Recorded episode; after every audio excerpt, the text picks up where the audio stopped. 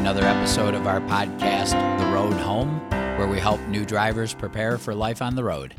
Today, I'd like to talk about why it's so important to stay with your first company for one full year. Now, everyone keeps hearing that there's a shortage of truck drivers, and most people take that to mean that anyone with a CDL is in high demand because they're valuable. And if you're valuable, then why would you put up with any baloney from your company, right?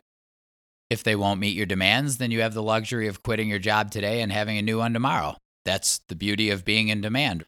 Well, unfortunately, this theory doesn't hold true at all. No one thinks you're valuable because you have a CDL. Having that CDL doesn't mean you're a safe, reliable, hardworking, trustworthy driver. It's not an indication that you're going to stick with your company for a while, and it doesn't mean you know how to operate the truck in such a way that the company will be able to turn a profit from your work anyhow. So if a company can't rely on you to stick around and they can't turn a profit from your work, then you're nothing but a liability to them. In fact, that makes you exactly the opposite of valuable. Having a CDL and a solid background means someone will give you an opportunity to prove yourself. That's it. No one thinks you're valuable, they think you have potential. That CDL will get your foot in the door, but in the end, you're going to get the miles and the treatment you deserve based upon your performance. See, a lot of people get this backwards. They don't understand a pay it forward approach where you go into a company ready and willing to prove yourself to them first before expecting the treatment the top tier drivers get. Instead, a lot of people make the mistake of thinking, well, I'm the one that's in demand because I'm the truck driver with a CDL, so this company needs to prove themselves to me or I'll just move on.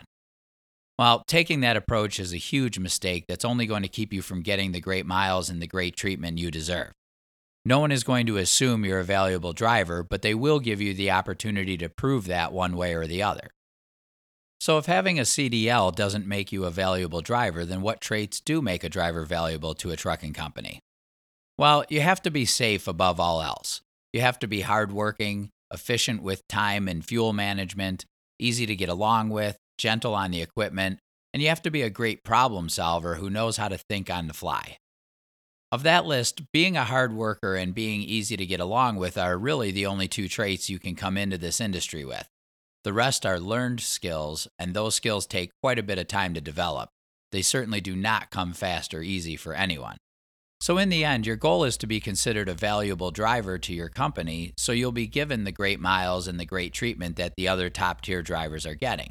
So let's explore the process you'll have to work through in order to become a valuable, trustworthy, top tier driver in this industry.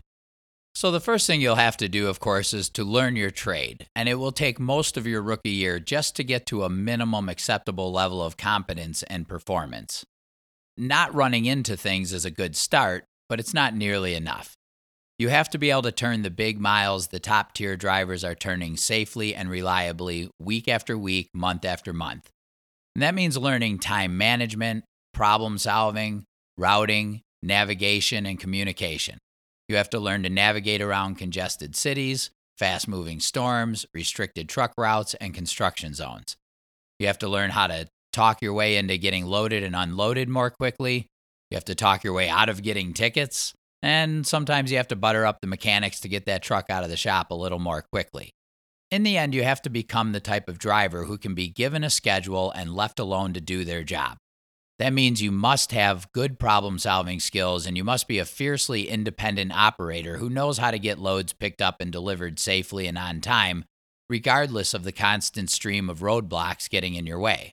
And you're not going to learn to do all of this at an acceptable level within a few months. It's going to take a good year before you're really going to learn a lot of the important tricks of the trade. The second thing you have to learn is how to manage the rest of your life on the road outside of your job duties. You have to find time to eat, shower, shop for groceries, and do laundry. You have to make time to talk with your family and friends back home.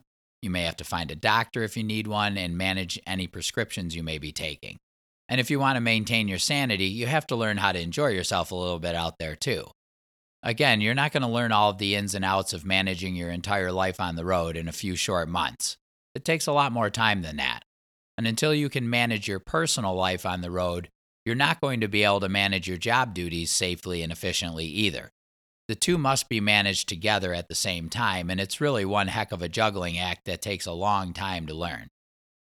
So, the next thing you'll have to figure out before you can make an intelligent move to a different company is your own personal preferences for trucking.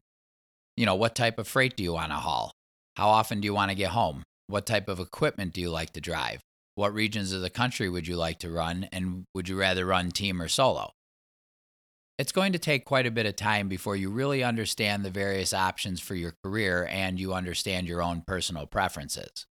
If you start jumping ship after a couple of months, there's no way you could possibly know everything you're looking for in a trucking job.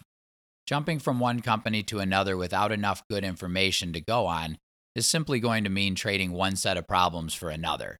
You're not going to make improvements in your career by guessing or by wishful thinking. The next thing you'll have to figure out is how the trucking industry works in general. For instance, most people would expect to be handed a set of keys and given plenty of work to do like you would at most jobs. But that isn't normally the case in trucking. Drivers are actually competing with each other for freight because there's only so much to go around. The freight certainly does not get divided up evenly. The best runs with the most miles and all the special favors all go to the top tier drivers at any company, and the leftovers normally go to the lower performers. Not only that, but there will be times you'll kind of slip through the cracks and get some lousy miles or a few short runs in a row sometimes. As a driver, you'll have to speak up and let dispatch know that it's time for them to throw you a bone and give you some better miles. You have to learn to lobby for what you want sometimes. So the industry is performance based, but even the top performers have to give their company the heads up once in a while if they're not getting their fair share of miles or fair treatment. Another thing to keep in mind is every time you change companies, you're going to be starting over at the bottom. See, no one is going to give you the benefit of the doubt. Just because you've done something for a while doesn't mean you're any good at it. It doesn't mean you're disciplined, diligent, safe, easy to get along with, and eager to turn a lot of miles. So you're going to start over from the bottom and prove yourself all over again every time you change companies. No one knows you, and no one will assume you can do the job. You'll be given the opportunity to start at a better pay rate with more experience, but in every other way, you're starting over at the bottom. And you'll also have to understand that this industry has a rather large contingent of drivers who switch companies once or twice a year. This kind of turnover is very expensive for a company to manage. If you develop a reputation as a job hopper, especially early in your career, it's really going to hurt your prospects down the road in a big way.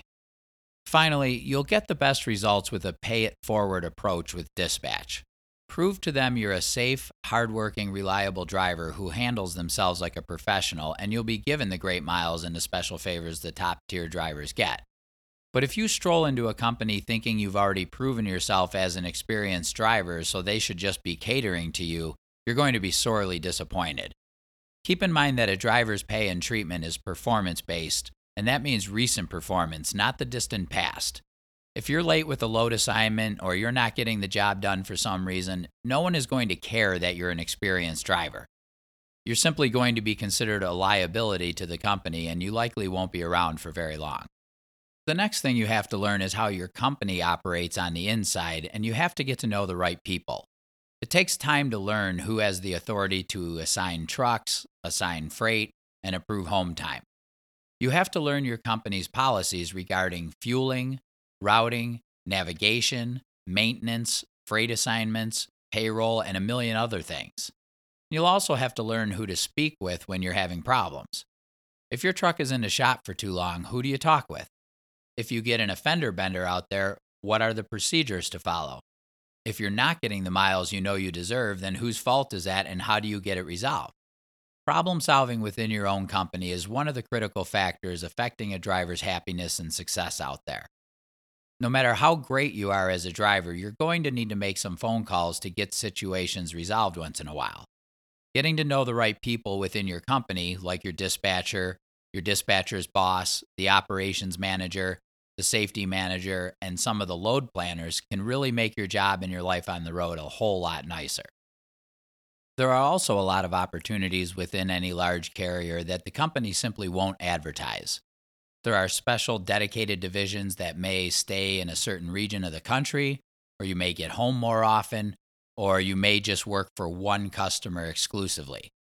These opportunities are normally only available to select drivers that have been with the company and proven themselves over time. So before you consider changing companies for a better opportunity, make sure you talk around at your current company to learn about any other options they might have available. Now, finally, the most important relationship you have to develop is with your dispatcher. You and your dispatcher will form a good working relationship over time. Your dispatcher will learn what it takes to help you do your job better, including things like where you like to run, how you like to set your schedules, and how you like to communicate. Your dispatcher will also learn what type of problems you're capable of handling on your own and whether or not you're reliable enough to be trusted with the company's most important customers. You will also learn what it takes to help your dispatcher do their job better.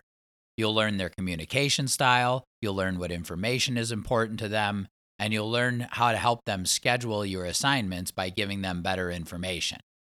So, your goal here is to earn the trust of your dispatcher so you'll be assigned the best freight from the most important customers. You'll be pre planned on loads, you'll turn great miles, and you'll even get a special favor once in a while. Nothing is more important to a driver than a solid working relationship with their dispatcher. And once again, you'll find that changing companies means starting all over as a nobody from the bottom and getting to know the right people and earning that trust and respect all over again.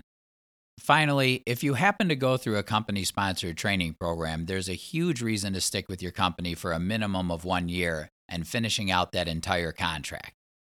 So, your company has made an investment in you. They've spent their time and money training you.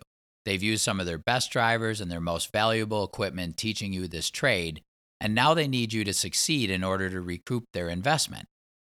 So, the company is going to be a lot more forgiving of any minor discretions you may have you know, like a couple of late loads or a fender bender along the way.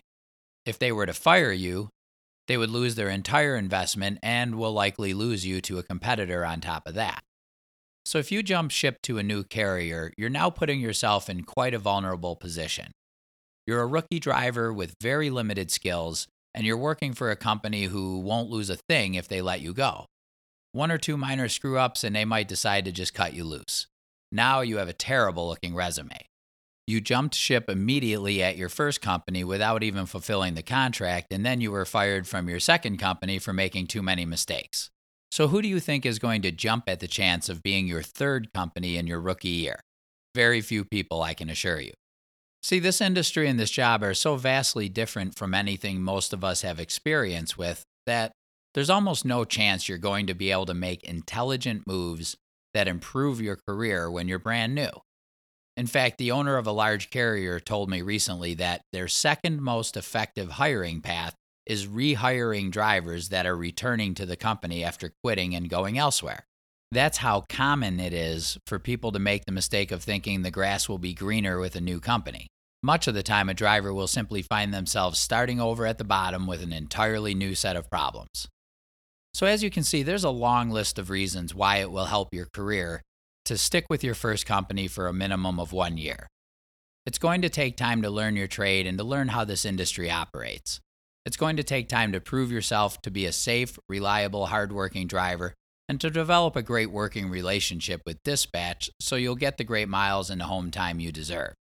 And it's also going to take time to learn how your company operates on the inside so that you can make the most of their system and get problems resolved quickly and easily. So before you decide to jump ship, be certain you've put in the necessary time and effort it takes to put yourself in a strong position with your current company, and make sure you explore every opportunity they may have available to you. You're going to get the best miles, make the most money, and get the best treatment working for a company that knows you well and trusts you. You want to stick with a company that's willing to stand behind you so that in the end, when the work is done, you can kick back and relax and enjoy the road home. I'm Brett Aquila with TruckingTruth.com, and we'll see you next time.